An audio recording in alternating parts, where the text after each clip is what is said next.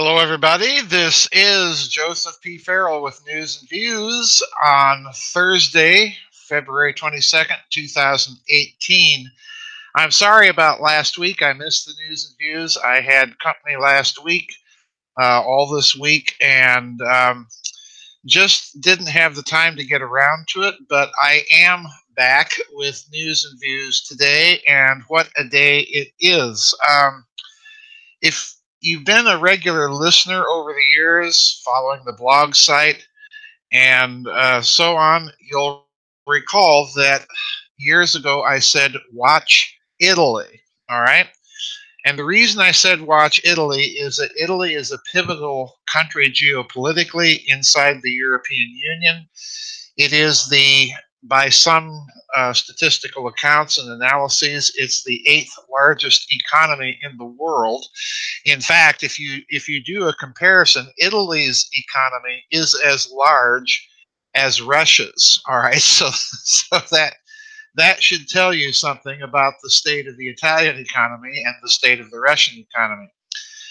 But as you know, there has been a twofold crisis going on in Europe. There has been a sovereign debt crisis in the southern European uh, nations that have racked up enormous amounts of debt in terms of a ratio to their gross domestic product, uh, in terms of their social programs and things like this. Um, and the economies of Northern Europe, which have exercised some more restraint in this regard. So there's been a sovereign debt crisis. We saw this, of course, with Greece, uh, the election of Tsipras, the Greek foreign minister Varoufakis, about two to three years ago. And of course, we saw a similar crisis. We're going to see a similar crisis emerge in Spain. And we have coupled that with the European immigration crisis, the nutty policy coming out of Brussels to basically commit cultural suicide that has been sweeping Europe. Well, Italy has been caught right in the middle of that policy as well. So there's a double whammy going on in Italy. Now, why am I giving you all this background? It's because on March 4th, Italy is holding its national elections, and these elections are going to be very, very significant. They are going to have an immense impact on the internal domestic politics in Germany, and they're also going to have an immense impact on some internal politics in the larger European Union itself. Now, there's two articles I'm bringing to your attention in today's um, news and views. One is written by Tom Luongo. It's titled Berlusconi Italeave and How to Checkmate Germany.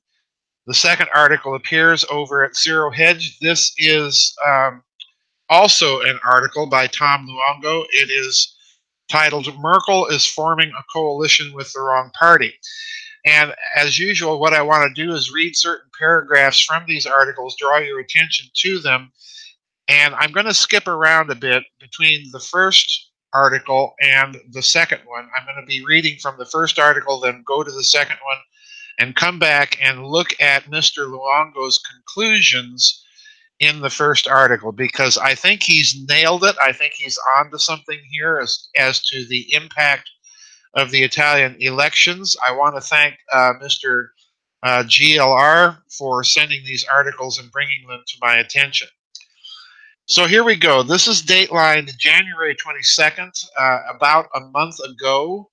And the second article is dateline um, yesterday, February 21st. So these two articles appearing about a month apart, but I think they have to be viewed together. So I want to bring these to your attention. Here we go with the first article. Uh, and I'm starting at the very beginning. I'm going to kind of skip around here in this article a bit, uh, draw certain things to your attention. Here we go. As the Italian election season heats up, it's clear that Silvio Berlusconi is right where he wants to be, in the spotlight. And because of that, his coalition with the Lega Nord, or Northern League, while leading in the polls overall, isn't unified on much more than containing the electoral success of Movimento 5 Stella. I don't know the Italian word for five. That's the five star movement or M5S. As I talked about over the weekend, Lega Nord's candidate, Matteo Salvini, is moving farther along the populist route, declaring himself a Trump like change agent while excoriating the EU for its immigration policy. So there's issue number one. On the other hand, Berlusconi is temp- tempering his tone with each passing day. First, it was not leaving the euro, the so called Italeave, and more recently, EU rules on budget deficits. Ultimately, that's Berlusconi's job to sell the EU to an Italian electorate reaching their breaking point.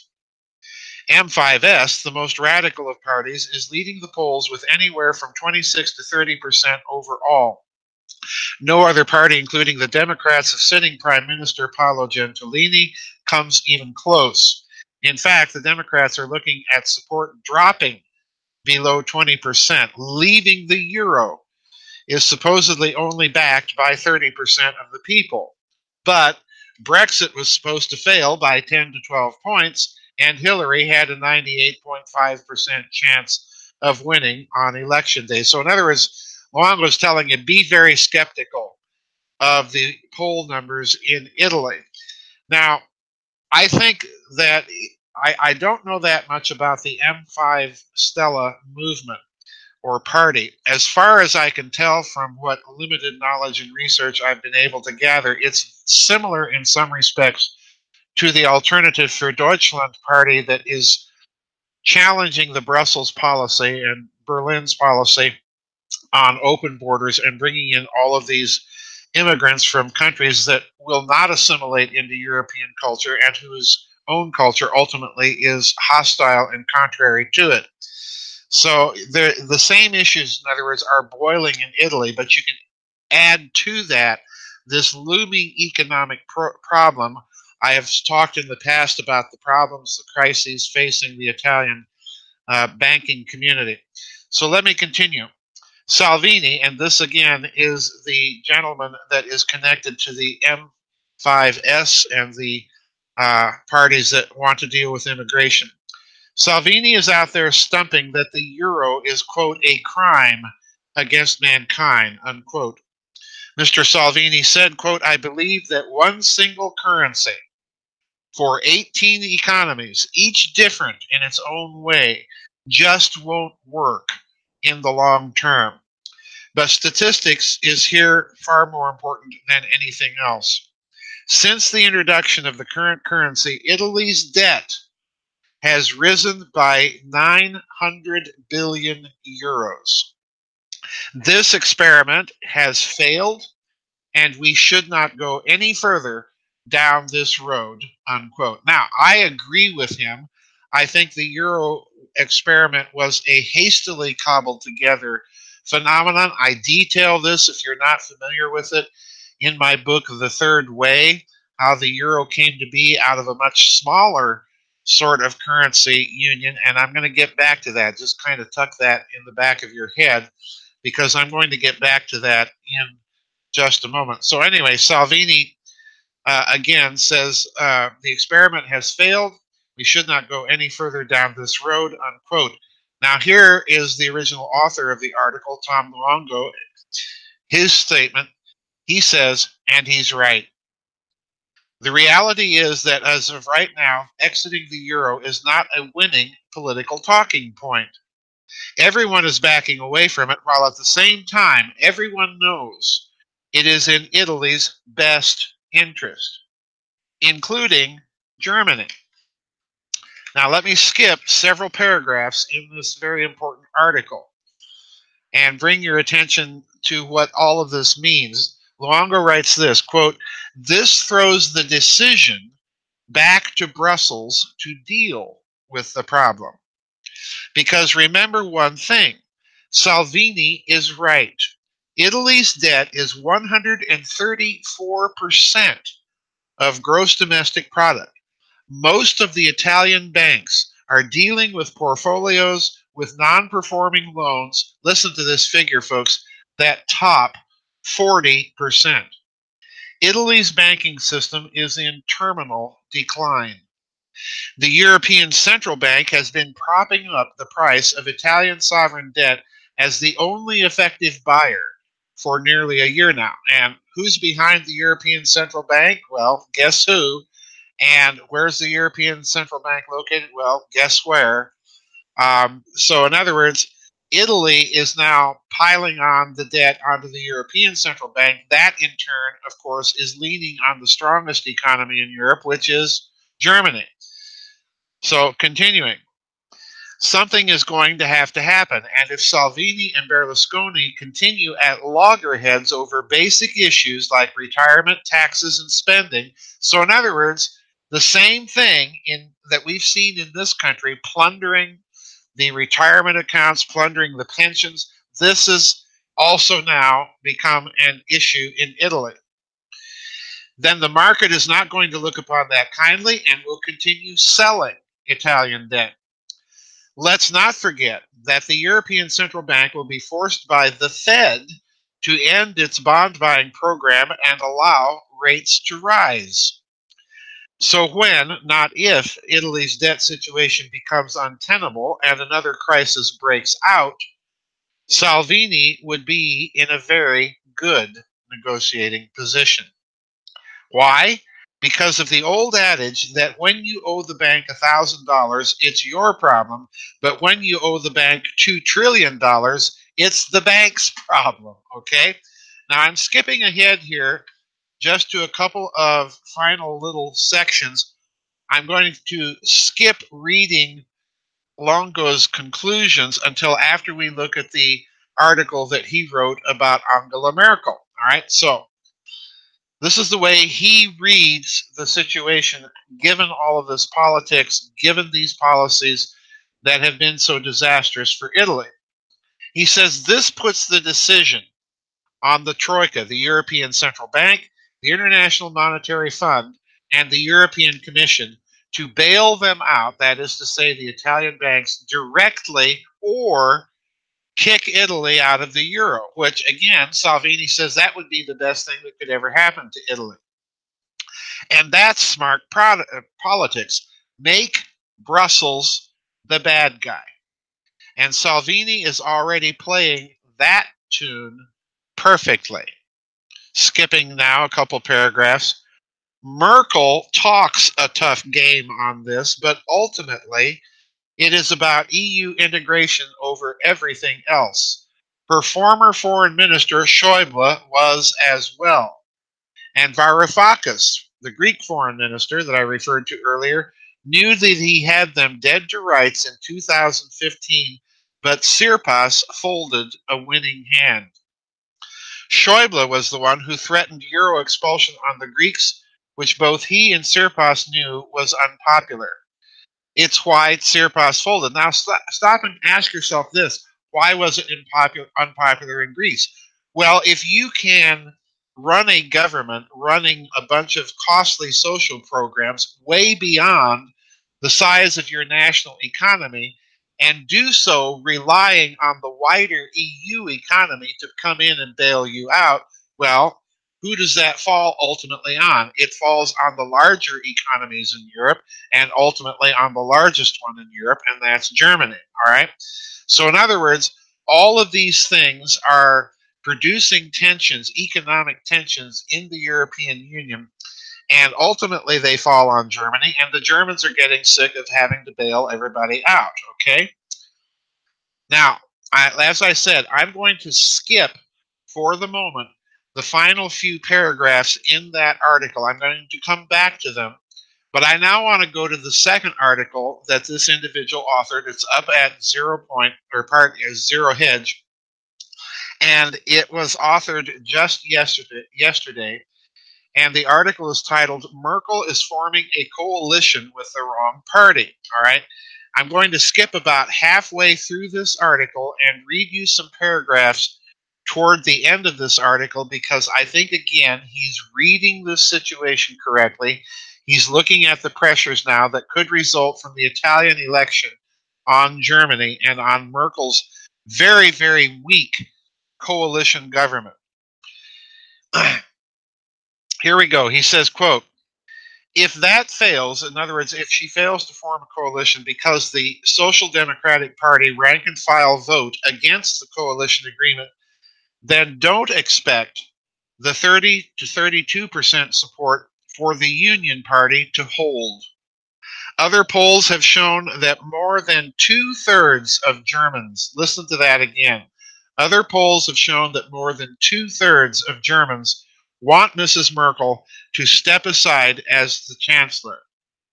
Bondorf's argument is that the Germans won't get what they want in a new election because the polls indicate similar results to what we're currently seeing. In other words, what that's saying is, is if Merkel is forced to hold elections again, according to Bondorf, the election results would be more or less the same as they were in last September's German federal elections.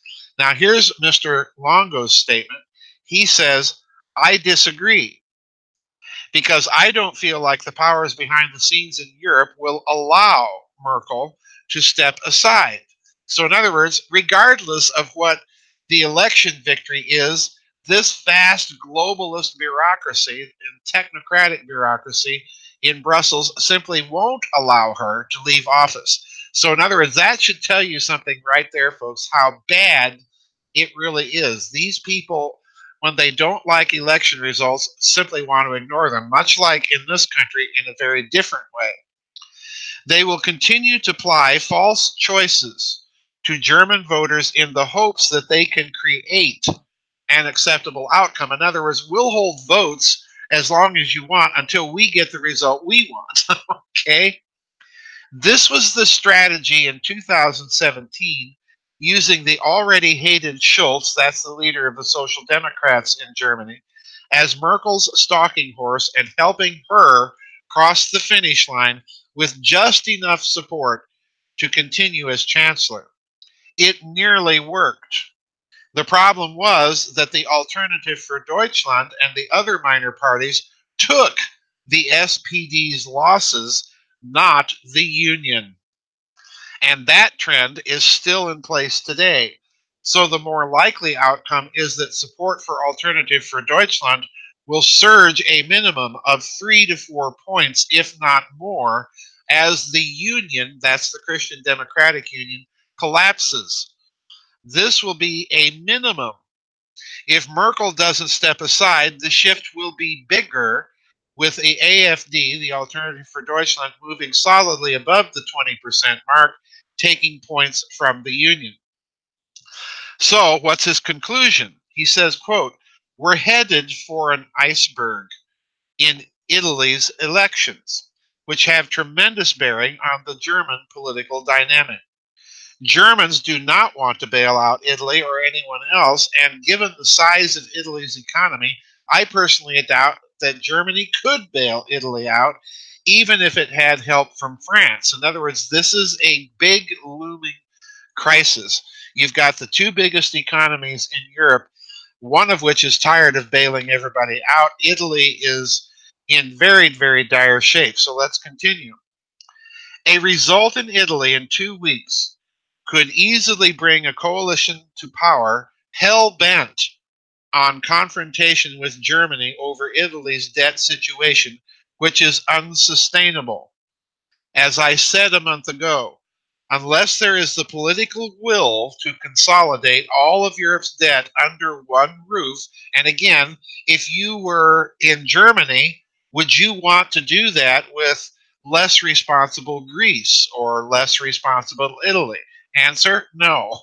okay, same thing if you're in France. So, unless there's a political will to consolidate all of Europe's debt under one roof, this problem lands squarely at the feet of the European Central Bank.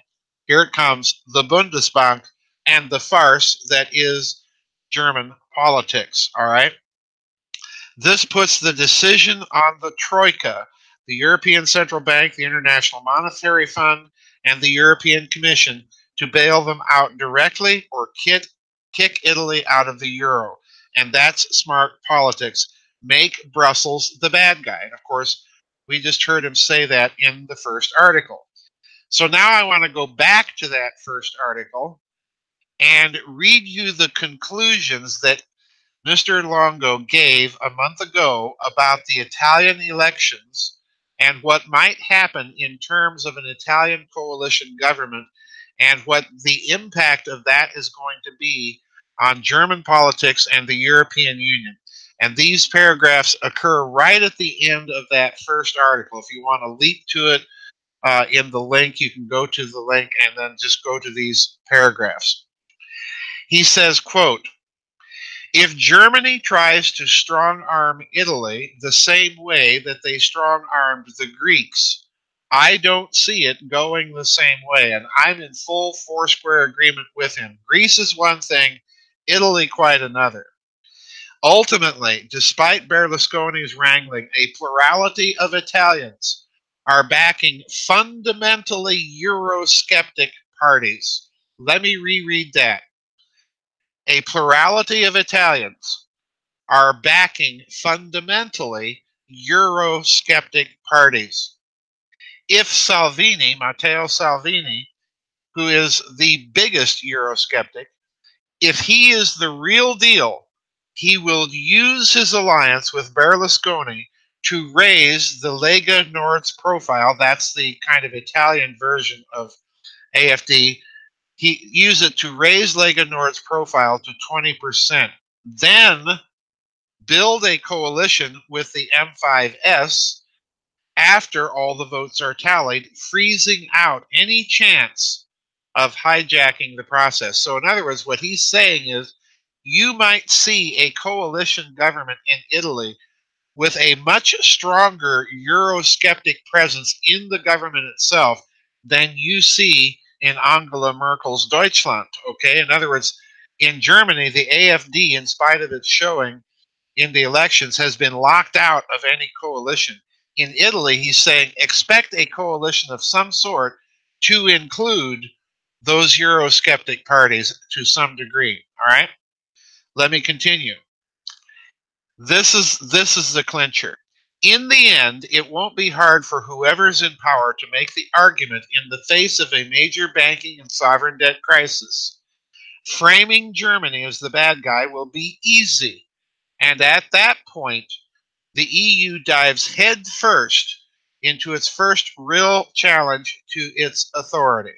Unquote. Now, what's my take on all of this? Well, number one, these financial crises, the the attempt to create a uniform European economic currency, economy, and so on out of the old common market, and more particularly out of the old exchange rate mechanism has failed. So let me go back to that exchange rate mechanism for a moment.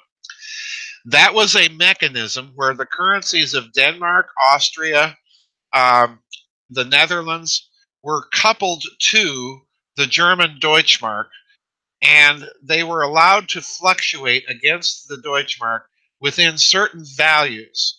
Once they stepped outside those values, the German Bundesbank would step in and stabilize, pardon me, stabilize the currency fluctuation. So, in other words, it was kind of a small version of the idea of the US dollar as a reserve currency, allowing to free float against other currencies you had a kind of a version of that with this exchange rate mechanism.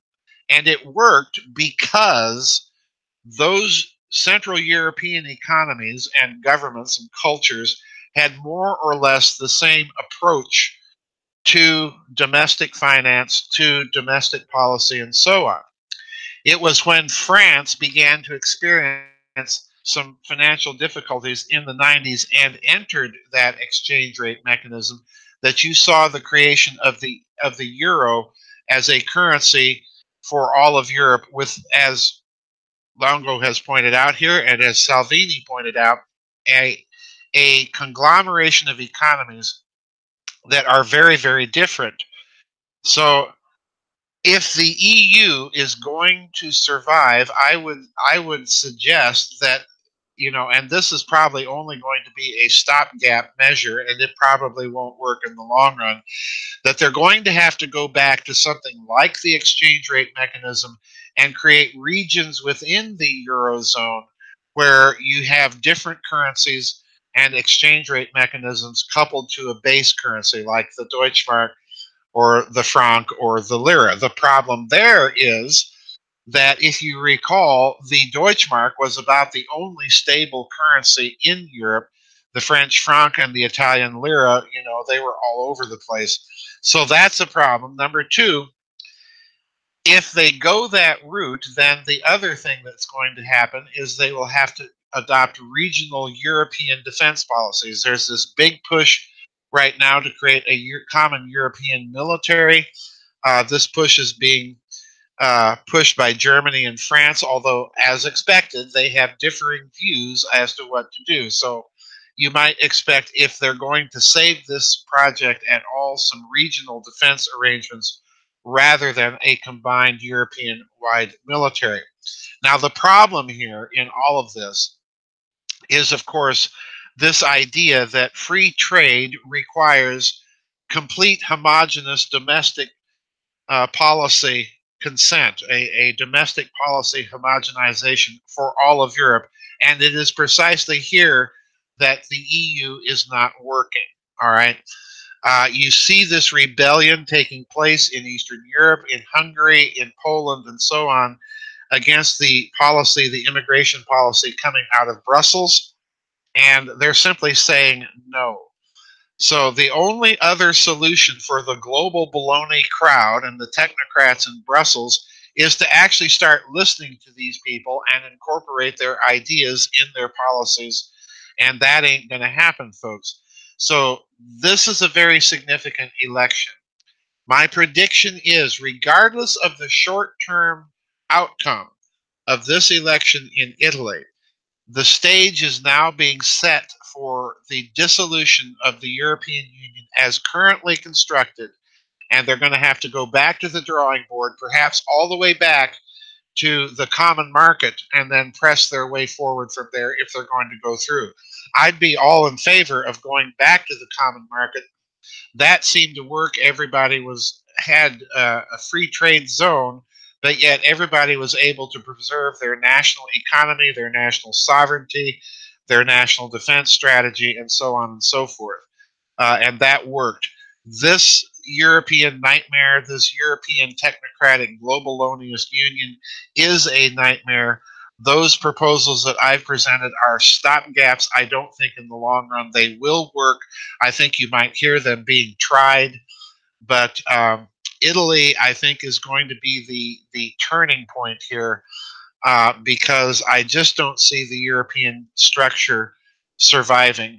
You can even expect, I think, at some point, an Italeave from Europe, from the European Union, perhaps Italy seeking to become the centerpiece of a southern sort of uh, exchange rate mechanism or or little European Union. I don't know, but I don't think the Italian elections, so long as Brussels continues its immigration problem and that Berlin is pressing its austerity economic policies on the rest of Europe, I don't see things continuing as they are. So, two very important articles um, that I wanted to bring to your attention this week. Now, uh, we do have a members vid chat tomorrow. This will be the uh, African European members time zone vid chat. That'll be at 2 p.m. U.S. Central Time. As always, I'll probably be in there a couple of hours early for a little pre chat, free discussion, and so on. So I hope to see everybody there. Anyway, that's it for today's news and views, folks. It's going to get to be an interesting year for sure. I'll see everybody on the flip side, and God bless.